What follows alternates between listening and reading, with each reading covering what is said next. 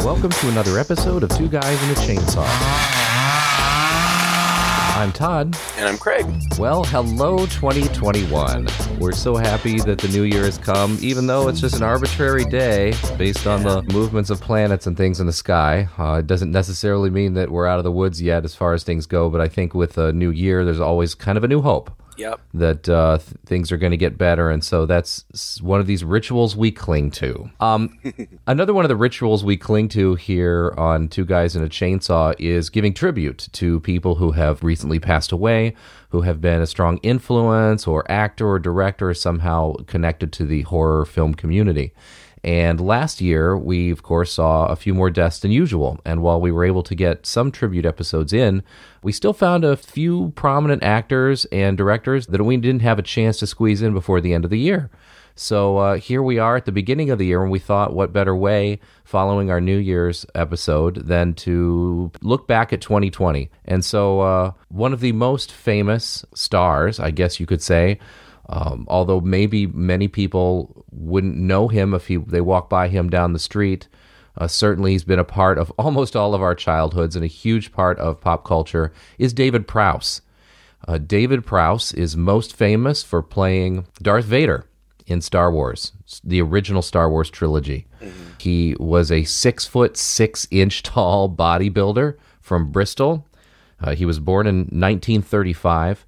And much like Arnold Schwarzenegger and Lou Ferrigno and, and folks like that, who actually he did know personally, he got into filmmaking, although he did that before they did. Yep. One of his very first forays into film was with a company called Hammer. Uh, Hammer, you folks may know, we've done, I think, one Hammer film, right, Craig? One or two Yeah. here on the podcast. Only one that I can remember. Yeah, not too many so far, although there is a huge catalog for us to hit. Real quick about Hammer Films, it is a studio that came into being around the 50s. And uh, they, I think their very first big hit, although they did stuff besides horror, horror turned out to be their niche after The Curse of Frankenstein came out in 1957. Have you seen The Curse of Frankenstein, Craig, by chance? No, no. Okay. I haven't I've not seen many Hammer films at all. I mean, these are the movies that my dad grew up on, but Hmm. by the time I came around, you know, even he was kind of past those. But yeah, the, I, I feel like the Hammer pictures and the Universal monsters, you know, those were kind of our fathers and and even grandfathers generation, and I just haven't delved very much into them. Yeah, you're right. Well, the- definitely the Universal monsters are our grandfather's generation and maybe our fathers as kids seeing them Yeah. on TV or something like that. Although the Universal monsters did go well into I guess it I guess into the 60s when our parents were uh, were, were young younger in high school uh, and they were all filmed in black and white and one of the innovations that Hammer did was basically they took the Frankenstein story and changed it as much as possible so that they wouldn't get sued by Universal for making a copycat uh, and released The Curse of Frankenstein, starring Peter Cushing. And what they did was they made Frankenstein into a dick. they made, Yeah. uh, and, and remember, Frankenstein's not the monster. Frankenstein, Victor von Frankenstein, is the guy who makes the monster. The scientist, yeah. Yeah, the scientist, and you know those that older picture with Universal was sort of um misunderstood genius, you know, kind of brooding by himself in his lab. But this guy that Peter Cushing plays as Baron von Frankenstein uh, is a sort of self-absorbed, narcissistic, almost sociopathic character. Doesn't really care about anyone. Is totally focused on his research and his science, and is really willing to do anything to get it and basically has very few morals if any Right. and so that was a pretty powerful twist on the story and by filming it in color and also upping the gore adding the gore i would say. Yeah. uh, and then in later years when the british censors allowed it uh, throwing a lot of nudity in there um, this became you know what made hammer films wildly successful. Very similar in a way to what roger corman did in the states. In fact you could say Roger Corman copied from Hammer, especially with his Edgar Allan Poe series that he did uh, in the 50s and 60s. Hammer was known at the time as one of the most copied film studios ever, is what people called it, because they were so successful with this formula. And this formula, for the longest time, was running these gothic horror films where you have these huge, lavish sets. Most of them take place in castles and they're period pieces, but with this sort of classic monster fare and this edge of, of having more gore and being in color and fantastic actors in their stable. Mm. Peter Cushing and Christopher Lee with the Dracula series ran for the longest time. But by the time we come to this movie uh, that we've chosen, which is Frankenstein and the Monster from Hell, they were not doing too hot. This film came out in uh, several years after it was filmed. It was filmed in 1972, I think, or 71, but didn't really hit most theaters until 74. Had a very short release, wasn't well received critically, and it was actually not only the last in the Frankenstein series that Hammer did, but one of the last Hammer films ever before the company kind of went under. So by the time they came to make this film, they weren't doing too well money wise, and they were struggling and trying to find some new formulas and new ways to make money.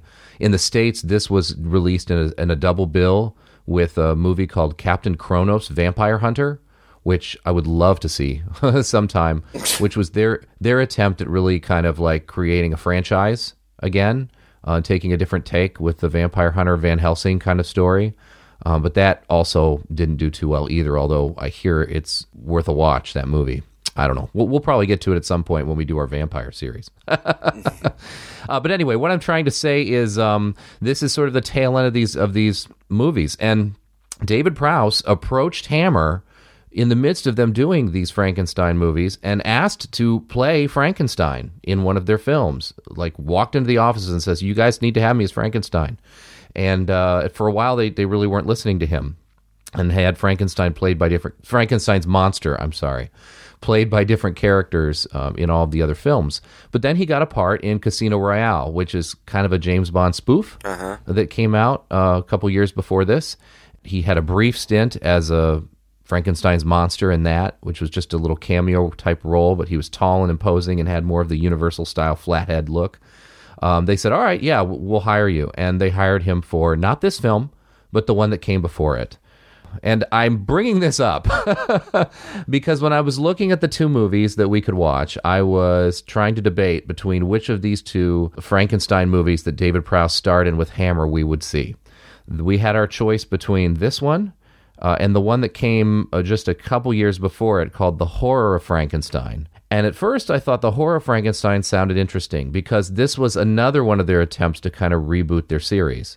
They uh, hired a, uh, an author who wrote the script and basically rewrote their original Curse of Frankenstein story, but with a younger lead and a little more of like a sarcastic wit and a lot more humor. Mm. So I watched it. Uh, I said, Craig, let's do this one. Let's watch the horror of Frankenstein. And I found it and sent it to him. And I think I watched it before he did. Right? Did you watch it? Yeah, I, I didn't get around to it. Good. Because it's not a bad movie for what it is. But as far as a tribute to David Prowse, it, it, we wouldn't have been happy with it because he comes in, you know, about 20 minutes from the end as the monster, and he really gets to do nothing but lumber around and kill people mindlessly. Uh, it's just not a very good showcase of any bit of acting talent whatsoever. Not his fault, you know, just the way that they had the monster in that movie. Right. So uh, I said, quick, quick, quick. Uh, this movie, Frankenstein and the Monster from Hell, is available on Amazon Prime for free if you have Amazon Prime. So we watched it, and I'm so glad, man. After watching the two of these films, I'm glad that at least this one uh, is going to be a more fitting tribute to David Prowse. We're going to be able to talk about him and his acting in this film a lot more and better than we would have from the horror of Frankenstein. He's the only actor, by the way, to have played Frankenstein more than once in the Hammer film Frankenstein series. Hmm. But then after this, I think a few years after this, he reunited with Peter Cushing uh, and played his iconic role of Darth Vader, and that by far is, of course, the movie that people remember him for the most. And and he didn't do much acting after that. yeah, right. God, so there's my really long-winded intro. um, yeah, and and of course, I don't need. when you told me that uh, David Prowse had died, I was like, "Oh, that's sad. Who's David Prowse?" I, you know, I, I wouldn't have known him from anything, but of course, our generation, Star Wars, it was huge. And not that it's not still, but not to the extent that it was in the 80s when we were growing up. And, yeah. It's insane. Darth Vader is one of the iconic villains of our time. And, you know, David Prowse, he didn't voice the character. James Earl Jones, of course, voiced the character. Did David Prowse, okay, so when, um, when Luke unmasks Vader right before he dies, is that David Prowse? No. I don't think it was, was it? Nope, no. it's not.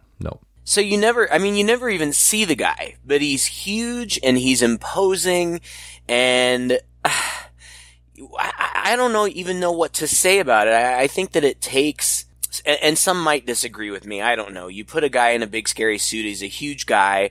Um, some people might think, you, you know, basically he was a hanger for the costume, but I don't feel that way. I, Oh, God, I feel no. without his, without his physical presence, that character would have been something entirely different. And, uh, so he's an icon in my mind for that reason. This is presumably the only other thing I have seen him in, as far as I know. Um, I know that he was also famous in England for playing a superhero type character that, like, went around the country teaching kids about like road safety. and, and he did that for decades and was very popular uh, in that character. And I also know that there was a little bit of controversy with his role in Star Wars. I don't know if he was difficult to work with.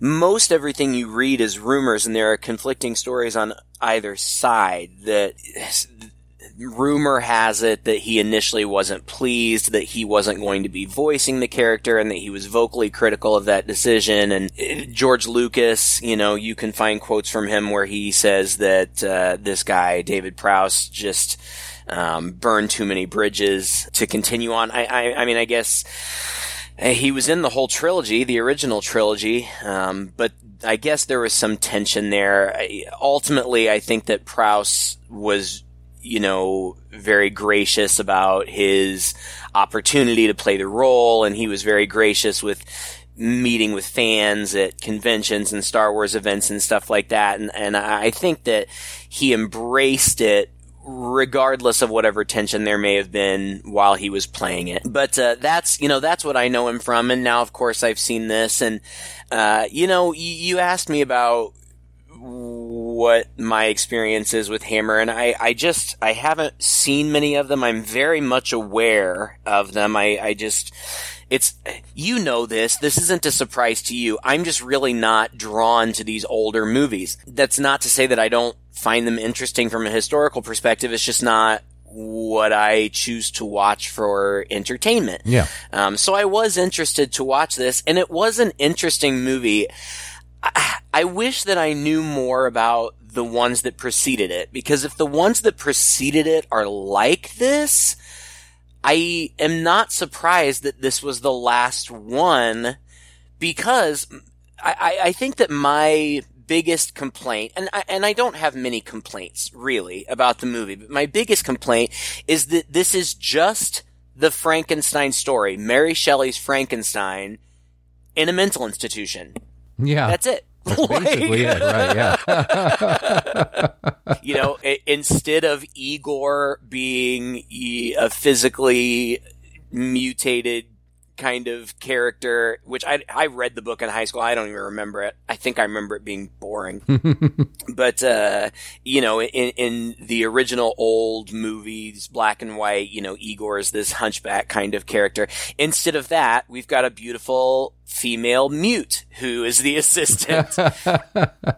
yeah. Who surprisingly is is covered up considerably well. I know. I, I'm so surprised. I was shocked not to see cleavage in this. I mean, I'm telling you, I was too. If you had seen the movie before this, there is so much sex. Frankenstein, uh, Frankenstein is getting it on like every 15 minutes with his assistant in that movie, who is a 16 year old servant at his house. Ew. Yes, it's cr- oh, who used to bang his father. Ew. Yeah.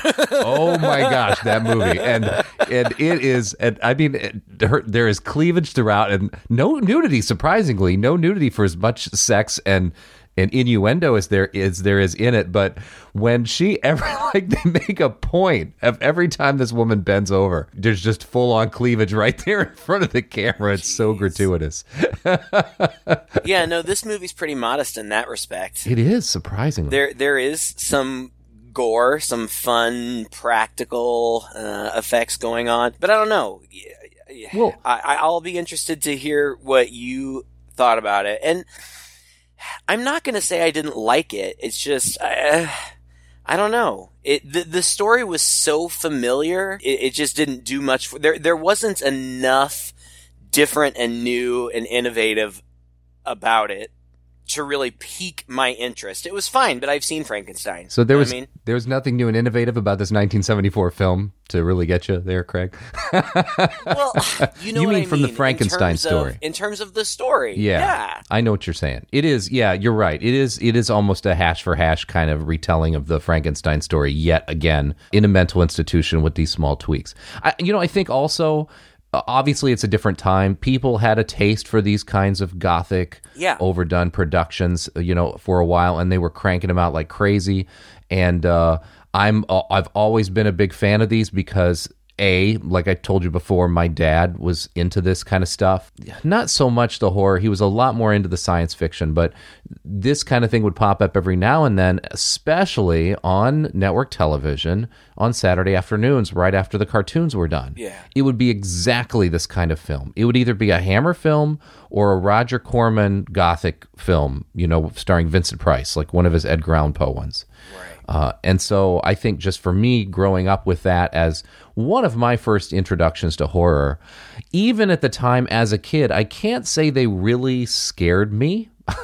They're not uh-huh. really scary films, I would say. Some of them have some pretty creepy things going on and uh, some themes that are kind of messed up. And you know the vampire ones especially the, doesn't take much for vampires to be you know creepy and scary but at the end of the day, you know, we've moved on from this kind of thing. And part of the problem, really, why this movie didn't do so well is everybody in 1974 was losing a taste for this stuff. I mean, right. uh, they've been done to death. And uh, you had night, what was it? A Night of the Living Dead, I think, was in 1968, so not not long before this. And Rosemary's Baby, The Omen came after this. So we were we were leaving this older style of horror, the monster movies, and getting more into the cerebral kind of psychological horror. Oh, The Exorcist was a year oh, right, or two yeah. before this. So, I mean, come on, following The Exorcist and stuff, who's going to come out and watch, you know, Frankenstein once again going through his lab and creating a monster? Right. And I'm already second guessing my own criticism because somebody, you know, your son's generation will look back at the movies that we grew up with and they'll say the same thing that I just said. Yeah. You know, the, the, they'll, they'll look at Friday the 13th 1 through 40 and say, well, they were all pretty much the same. Well, they were. they were all pretty much the same. Yeah. Um, so, you know, it, it's not even a fair criticism. I don't want to get too down on it. It, it. It's, it's got a charm to it. I did like the gothic atmosphere. I liked the score.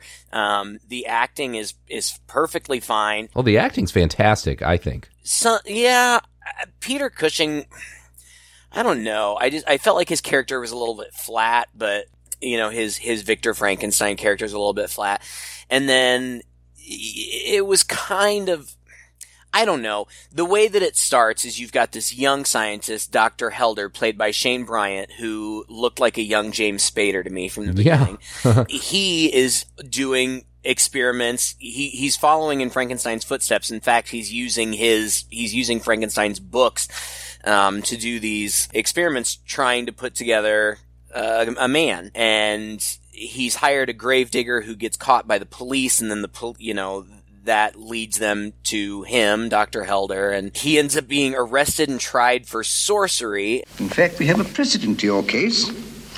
I find that some years ago a certain baron was sentenced by this court for a very similar offense. Baron? Who? That is no concern of yours. Frankenstein. you appear to have heard of him. I'm not surprised. I have all his books, his lectures to the Academy. To return to your case, as I say, I have decided to extend my leniency to its limits. By only sentencing you to be committed to the state asylum for the criminally insane for a period of five years. And as soon as he gets there, he meets the lame, bumbling, ugh, nasty director of the asylum. And he asks him about Frankenstein, and the director says, "Oh yeah, yeah, well, yeah, he was he was here, but he's dead. I'll show you the grave." Like, lame. Well, you didn't like. I mean, this is John Stratton. He's he, he he's a iconic guy. He's been in a thousand things and a very well respected actor. I thought, you know, I mean, I thought that he played. I mean, I think the character was supposed to be over the top, He was for sure. but I thought he played it really well. He just feels not just shady, but also a little bumbling and lecherous, all kind of at the same time. Gross, right. There's a sweat furrowing from his brow every the whole time he's he's on screen. I, I kind of liked this. I mean, I like this character as and I thought he was a likable person, but I, I really enjoyed Right. this character on the screen. I thought he was interestingly drawn, maybe more interest more interesting than Victor Frankenstein. I don't know, Maybe. but you, you don't agree, huh? Well, I mean, it was. I don't know the guy. I don't know what else he's been in. It was a little cartoonish, but so what? You know, Ah, it's a right. Frankenstein movie. That's fine. And and he's meant to be villainous, and being a little bit cartoonish as a villain is, you know, it's par for the course. It, it, it, it didn't bother me. And and he's he's not in the movie a lot. I mean, No. he's a side character. But anyway, so the guards. Um, I, I guess that uh, Helder is acting a little bit too uppity for their liking, so they take him and to humiliate him, I guess, um, hose him down with a fire hose, and it's a long scene where he's getting hosed down in front of these other inmates who and the other inmates it's funny anytime you see these types of movies with people in a mental institution like they're just so comically drawn yeah. um, but it's typical. It's not bad. It's just very typical. And that's when Frankenstein shows up. I would say in a movie like this, it's kind of what I want to see anyway. You know, it's like an old fashioned Yeah, movie anyway. But did you find it funny that did they have modern style fire hoses back then?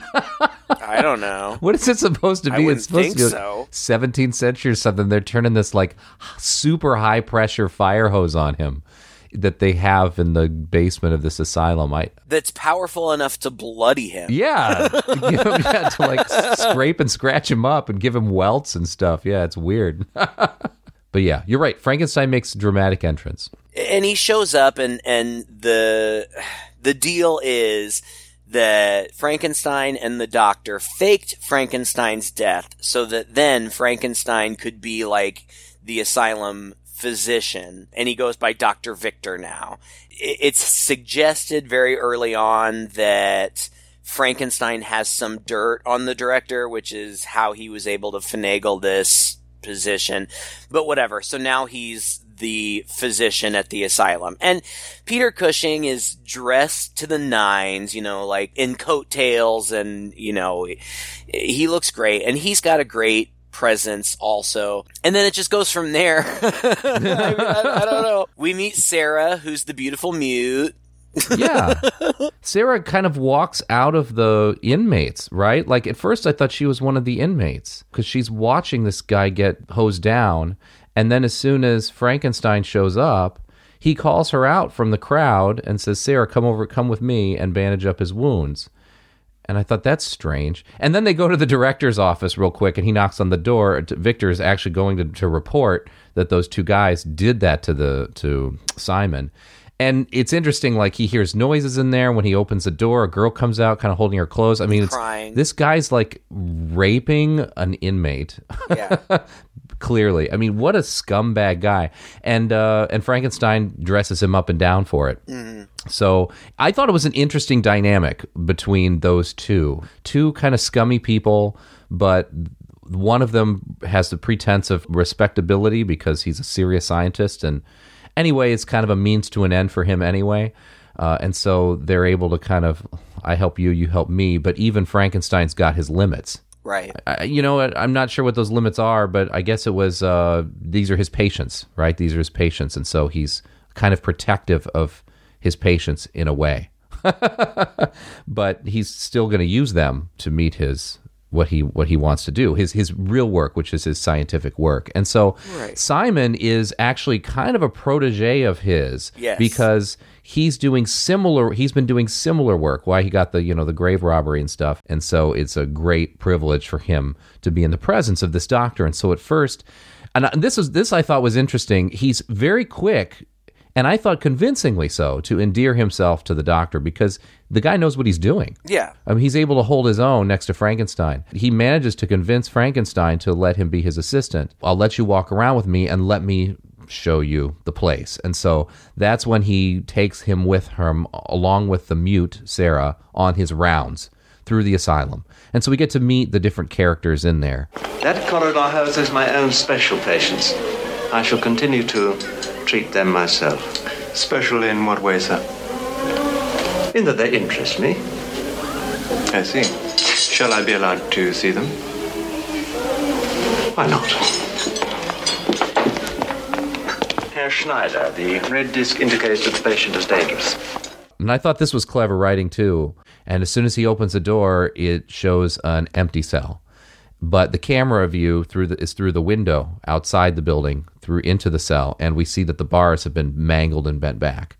And he says, uh, "This guy in here, uh, what was his name? Schneider or, or I don't know. I don't remember, but he was just like this super, super strong guy, and that's why the bars are bent. He was able to escape, but his cell was like 30 feet above the ground, so um, he fell supposedly to his death. Does he tells him he died at first? Well, I think he says he fell down to his death and it was kind of his body, but his body wouldn't quit. And so he gave him, the guy wanted to die. He gave him a whole bunch of sedatives, drugs, and whatever, and brought him back to the lab. And he tells him that it, it took him four days or something before he finally passed on, and that his body is buried out in the cemetery, which they keep by the insane asylum. You know, come to think of it, there are a lot of movies we've seen where there's a cemetery right next to and attached to and somehow associated with this insane asylum. Yep. That's pretty messed up. Is that a real historical thing? I don't know, but you're right. We have seen it in several movies. Oh, anyway, yeah. So, uh, so that, that that's this guy's story. Um, he's not there, supposedly dead. Right. Uh, and then he moves on to another room, and we meet the professor who's sitting there playing a violin. And Simon is really taken with his song. Well, what is this? I don't think I've heard this piece. And he says, "Well, it's it's Angel. I wrote it for Angel." And everybody, all the inmates in the asylum are taken by Sarah, and her nickname there is Angel. Right. And so it seems like she just has this magical quality about her that uh, no matter what's going on, just her very presence is able to calm people down. She's the perfect woman. She's sweet and pretty, and she doesn't talk. Just kidding. Oh, I, I would agree with you, but my wife's probably going to listen to this later, so I don't need I don't need her hearing that. I'm obviously just kidding. But like that's kind of how she's presented like she doesn't speak, she's very beautiful and she's just so helpful. Oh, like yeah. she Can do is anything. the doctor's assistant too. But she's also obviously very compassionate with all of these other inmates, which and, so I assumed she was an inmate as well. And honestly, I'm really not certain in the end whether she was or not. She not. kind of is because we learn later. She yeah, she has a backstory that we learn later. That's right. I, all right, I'll save that for later. There's a reason she's mute, and apparently the doctor Right. knows how to fix that. There's apparently a way to fix that, but he's not doing it. Anyway, uh, so then there, the, the so the professor's written a song, and he also has mathematical equations all over the walls. Simon understands music well, but he doesn't understand math. He hates math. And the guy says, "Oh, if, if only you could understand what's on the wall, you would see it's just as beautiful. It's like poetry. It's just as beautiful as the music I'm playing." And so we leave him and uh, wonder why what's wrong with this guy and uh, the only thing is the dr frankenstein tells us yeah he had a couple violent episodes right in the past Yeah, and he says um, next time you see the director, be sure to ask him about the time that the professor attacked him and why. And that is significant later on, even though it's just kind of thrown away here. Um, but yeah, so there's the professor, and he's. I'm feeling really guilty about what I said about Sarah. She's really nice.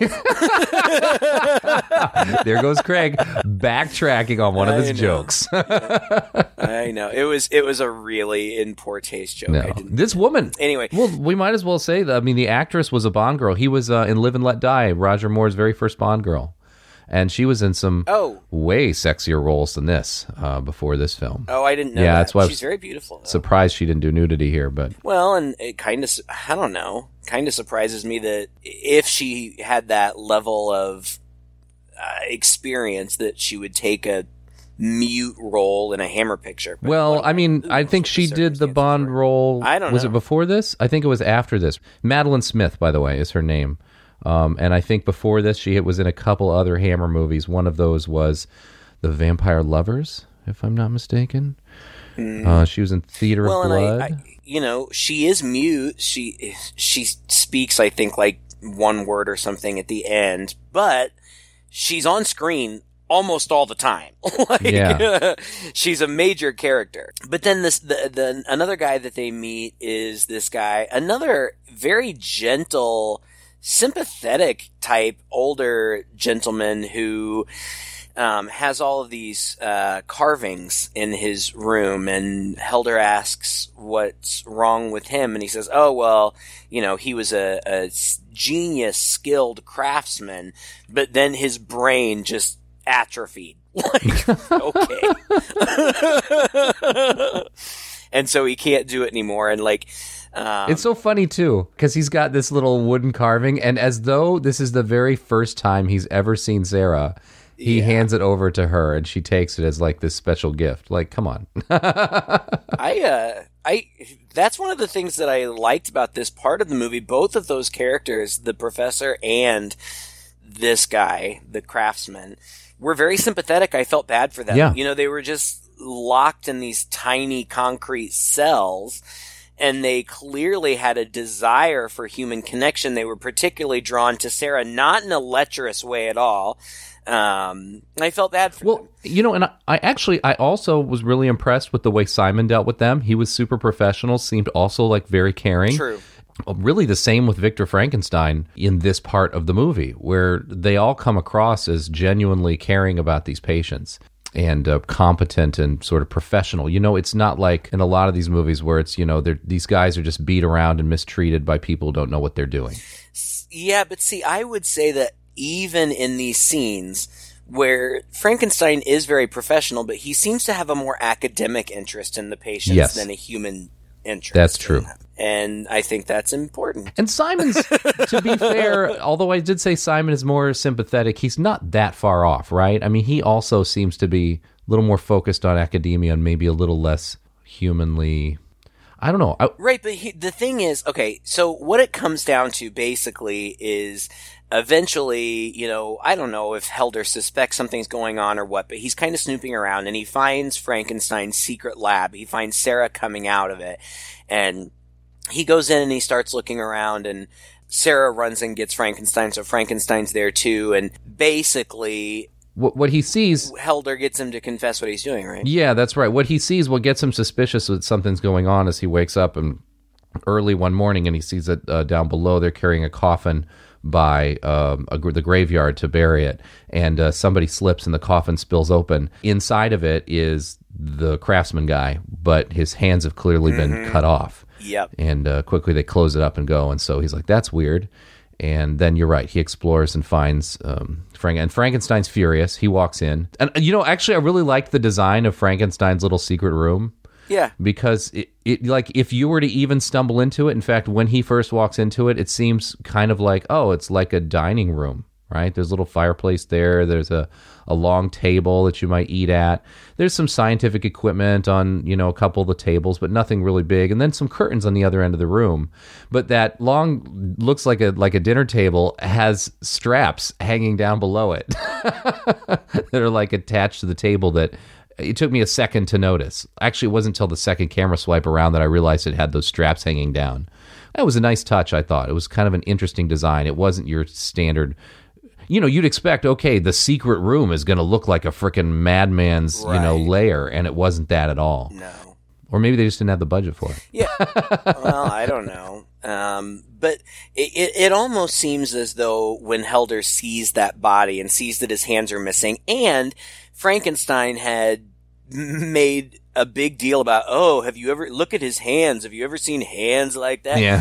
hands like that. Like he'd made a huge deal out of It's it. true. And when the coffin gets dropped, it's Frankenstein that like sh- you know shadily like looks around and makes sure it gets closed up again.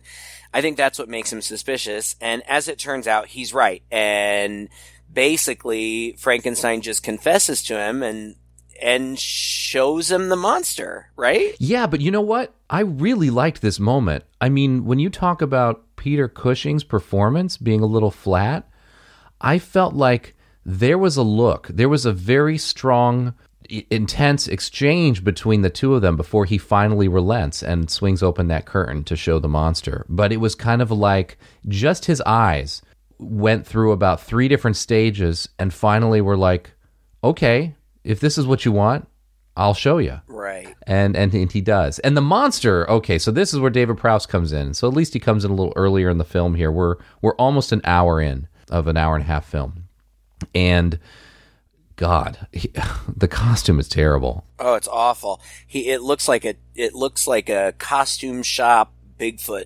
costume or something. and why? Why? Really why is it covered in hair? I, I, I do not for the life of me no.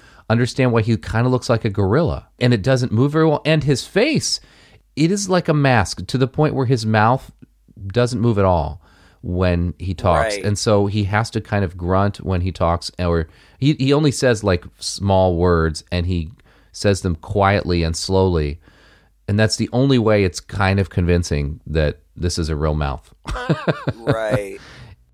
And there are little eye holes for his eyes. Initially, he doesn't have eyes. Oh, yeah. Um, because eh, as it turns out, the, the the monster is that big guy who broke out of his cell. Yep. Um, and and Frankenstein says, "Well, you know, I sedated him so they would think he was dead, but then I brought him back and or something. I don't know.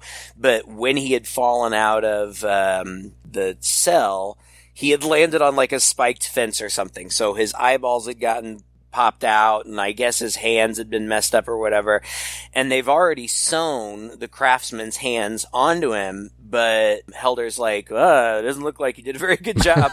and Frankenstein's like, well, I'm still a brilliant surgeon in my mind, but, and he pulls his gloves off and his hands are all burned. I don't know if that's, if there's a backstory there from a previous entry in the series. Must I don't be. know. Must be. Um, but he can't. He says he can't do that kind of delicate work, so he's just been Sarah's been doing it under his instruction. But uh, Helder fixes it. He fixes the hands, um, and now he's going to be the new guy. And they need.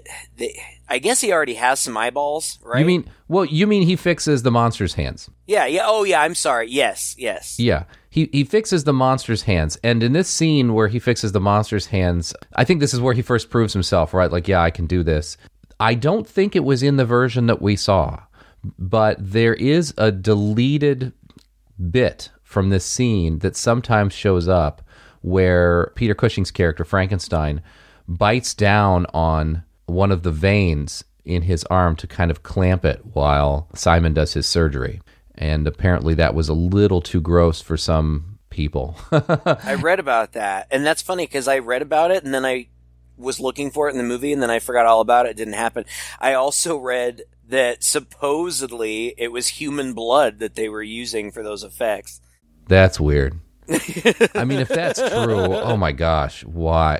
ugh, what? Come on. Why would you do that? I know, gross. Yeah, super gross.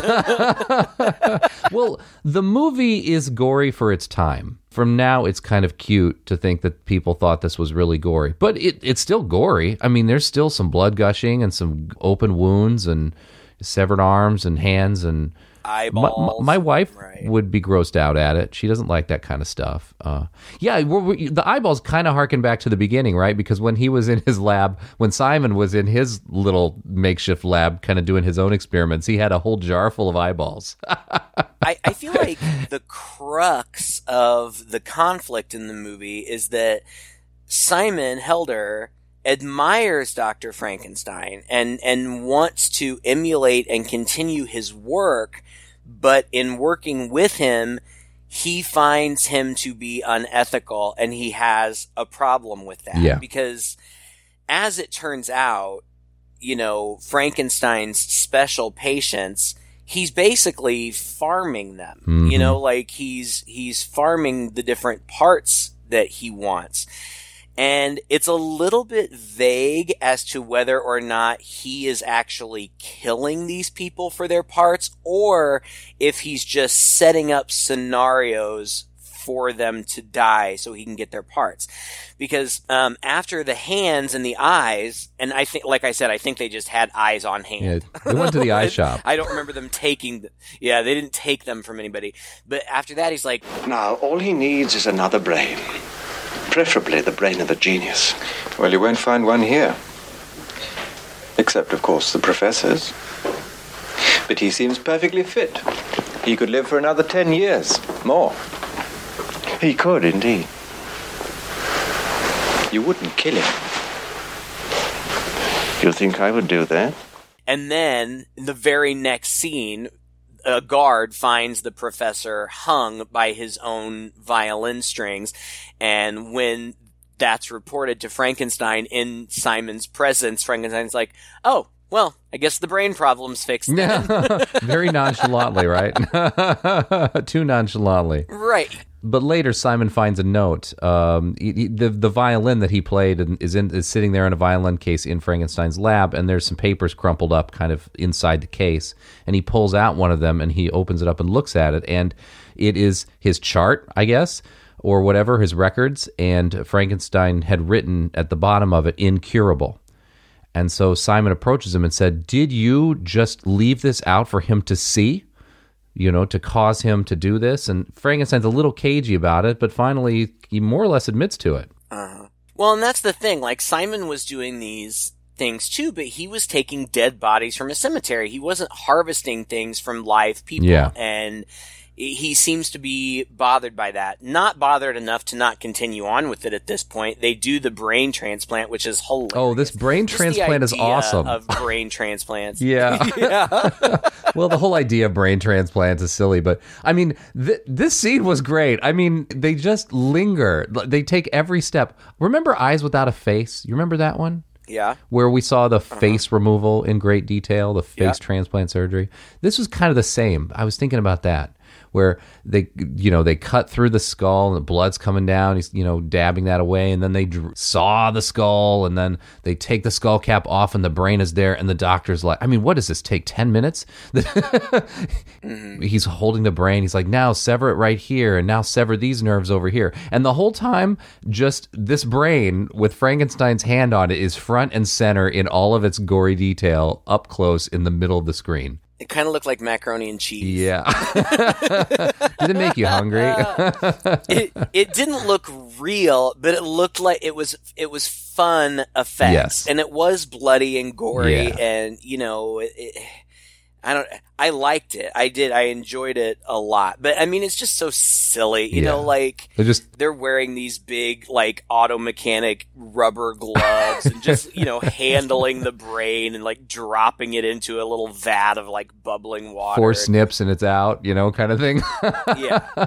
Just and he just frankenstein will just like pick it up and like admire it and like he's like oh this is perfect and then they they do end up putting it in the monster Yeah, that was great too. Cause, cause it, it's it's got again them putting it into the monster, and then the camera pans down to a big bowl that they have at the bottom where they're throwing their bloody rags into, and all you see is that bowl and Frankenstein's feet, and then he tosses a bloody rag down there, and then the brain, just like the the old brain from the monster, just flops down in there like they don't give a shit. and then he trips over it and like s- kick like frustratedly like kicks it away like stomps on it and kicks it away it's yeah, kicks it away. It's so funny. but that's when the movie actually got more interesting to me because it works. I mean, it's ridiculous. You know, the they say he's going to wake up in 10 days, but really he wakes up in 10 seconds and he's fully conscious and aware and Prowse under all of this latex the really kind of the only thing that you can see of him aside from his hulking body is his eyes and he does a good job of acting with his eyes when the monster wakes up yes. because he's had the brain transplant, now he is the professor in this big disgusting body. And he looks and he sees his hairy torso and he sees that his hands aren't his hands and he feels his face and he gets up and he looks in the mirror and he's obviously distraught as you would be. And I felt bad for him. And that's something that I liked about the movie was that it did play much like the book where the monster is a victim in all of this. Yeah. Um, didn't ask for this, didn't want this, and, and really is just being used at, literally as a science experiment. And, uh, yeah. it's really hammered home because he, he doesn't get up and smash the lab you know apart in in anger he sits there with his head in his hands crying and saying why why and then frankenstein you know walks up Who am I?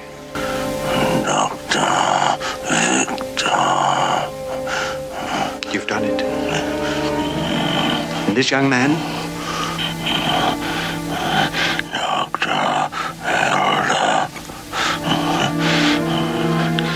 And who is this?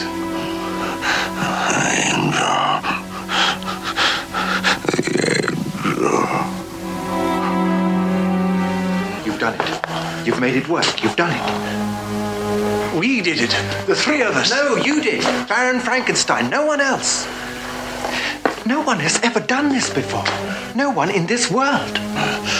Now perhaps they'll accept and understand what I'm trying to achieve. Of course they will. Let's drink to that. they're having this whole conversation 12 feet away from the uh-huh. monster where he's far in the background with his head in his hands and congratulating and patting each other on the back and then they walk out of the room and just leave him there Right. it's so sad. And then they begin training him, like, oh, we're going to teach you. You know, I guess things just aren't quite working right and well for him. So he's kind of kind of learn things over again, even like math and stuff. And so, uh, you know, that he's pushing him to learn all this stuff and to write all all these math equations. And the monster just looks at him and says, "Eat, I'm hungry." And he's like, "I'll feed you later." And he smashes the blackboard. And Frankenstein's like, oh, "Okay, well, maybe we can get you some food now." Uh-huh. then Victor says that he's failed. He says what's happening is the opposite of what I thought. Instead of the brain learning to control the body, the body is rejecting the brain. And so his brain is just deteriorating and eventually it's going to be nothing and this whole experiment is lost. That's that's his thing. But there's a solution. Oh, there So is indeed a solution. So, in the next scene, Sarah is asleep next to the monster, and Simon wakes her up, comes in and wakes her up with a kiss to the forehead. And the monster's eyes, he's laying down too, the monster is, but his eyes happen to be open, and he sees this happen, and he gets angry. Simon ushers Sarah out of the room, and then there's this great little fight scene with a great jump scare where Simon, uh, as soon as Simon's ushered Sarah out of the room, he throws a giant bottle across the room at him, which shatters on his wall. And I jumped, and then he picks up this broken bottle and is approaching Simon with it, trying to stab him. Finally, the monster gets subdued by Frankenstein in this amazing, amazing action movie sequence where 59 year old Peter Cushing leaps up onto the table, jumps onto the back of this monster, and puts a coat over his head and wrestles him to the ground. He's, he's got some chloroform or something in the coat that he uses to put him out. But oh my gosh, man, this guy jumping onto uh, six foot six uh, David Prowse. And wrestling him to the ground, I was like, "Oh, be careful! He looks so frail." Well, I mean, Peter Cushing is just dwarfed by this guy. I mean, it makes him look like a tiny, tiny little person. But yeah, they get him subdued again. And Frankenstein tells the whole, you know, the body is taking over the brain or whatever. And he's like, but, you know, the brain and the body can be regenerated or something. And Simon's like, oh, really? How? And he's like, well, if we mate him. And Simon's like, what? He's like, yeah, if we mate him, then like his brain and body will be passed on into a new form and blah, blah, blah. And Simon's like, mate him with who? And he's like, well, Sarah. Duh. Ew. Sarah. I know. It, it, it, first, you're going, "Oh my god, this is disgusting," but it gets worse. well, see, and that at at this point, we already know that Frankenstein is is unhinged and completely unethical. But this is just what seals the deal. And I think it's what seals the deal for Simon too. That's like, right. He doesn't vocally object too much, but it's obvious that he's not going to allow this to happen. I think that he says, I'm going to tell the prison director and that's where we get Sarah's backstory. It turns out that the prison director is Sarah's dad and that he had tried to rape her, which is the trauma that caused her to be mute. And I like, first of all, that's a disgusting backstory. And secondly, why on earth would she stay there and work in the asylum for her rapey dad? Like, Yeah. Yeah, that doesn't ring true. I guess Frankenstein is protecting her or something. I using her really is more like it, but nonetheless. Yeah. But Helder Simon is going to put an end to it. You know, he's not going to let it happen. So he poisons the monster and then he goes to stab the monster, but Sarah shows up and screams. They lock him in the lab and she tells him, she tells Simon to go get help. And so he goes off. But then Frankenstein returns. He's been out on an errand or something and he walks in the lab and we see the monster kind of like rear up and roar or something, but then it cuts away. So we don't really know what happened to Frankenstein. And then we see the monster outside digging up a grave. It turns out that he's digging up his body, the professor's body. I don't know why, just to see it, I guess. But there's chaos at the asylum. All of the inmates are, you know, running around and the monster is, you know, once he's dug up his grave, then he breaks in and he kills the director, which good. That guy was an asshole anyway. That's a pretty gory scene. Yeah, he stabs him or cuts, he cuts his throat. Yeah. And then the guards find the monster and shoot him. And this is in front of all of the inmates. And the monster reaches out a hand to Sarah. And I, I don't remember if he says help or if he just reaches out and she goes to reach out to him too. But the inmates, somebody in the background, I don't know if it was one of the guards or one of the other inmates, somebody in the background screams, he's gonna kill her. And so all of the inmates attack him and literally tear him to pieces. Yeah, they're throwing bits of him everywhere. They all kind of back away, and he's just there in a big kind of gory mess. Yeah, and ultimately it's sad. Again, he didn't ask for this. Yes, he's committed some violent acts, but mostly either in self-defense or just for being angry for the way that he's being treated. I felt bad for him. Frankenstein runs in and, and we see that there must have been a tussle with him and the monster because he's kind of injured, but he's okay.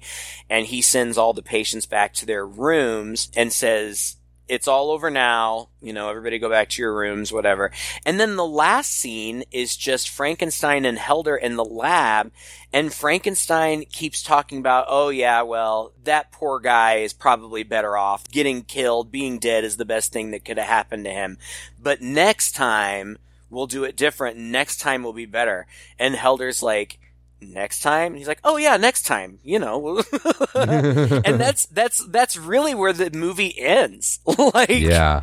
it's just over with frankenstein obviously still crazy planning on doing this again. How many times has he done this and failed at this point? Like he even says at one point when the monster wakes up he's like oh i haven't felt this good since the first time. Oh that was so long ago. Like dude get a new hobby Right. you know, science is all about experimentation, Craig, and uh, consistency, and uh, you have to fail, fail so many times before you can finally succeed. So uh, he's actually being a very good scientist in this way. Just um, if he had some morals and had a different, some you don't know, study a cure for cancer or something like that, and not this, it would have been better. So, do you know anything about Frankenstein versus Sherlock Holmes or vice versa? I don't remember which one it was. No, but that sounds awesome. What is this? Well, it's, I just saw when I was looking at IMDb and I was looking at what the actors have been in. Shane Bryant, who plays Dr. Helder, reprises the role of Dr. Helder in Frankenstein versus Sherlock Holmes again, or vice versa. And it was slated to come out in 2016.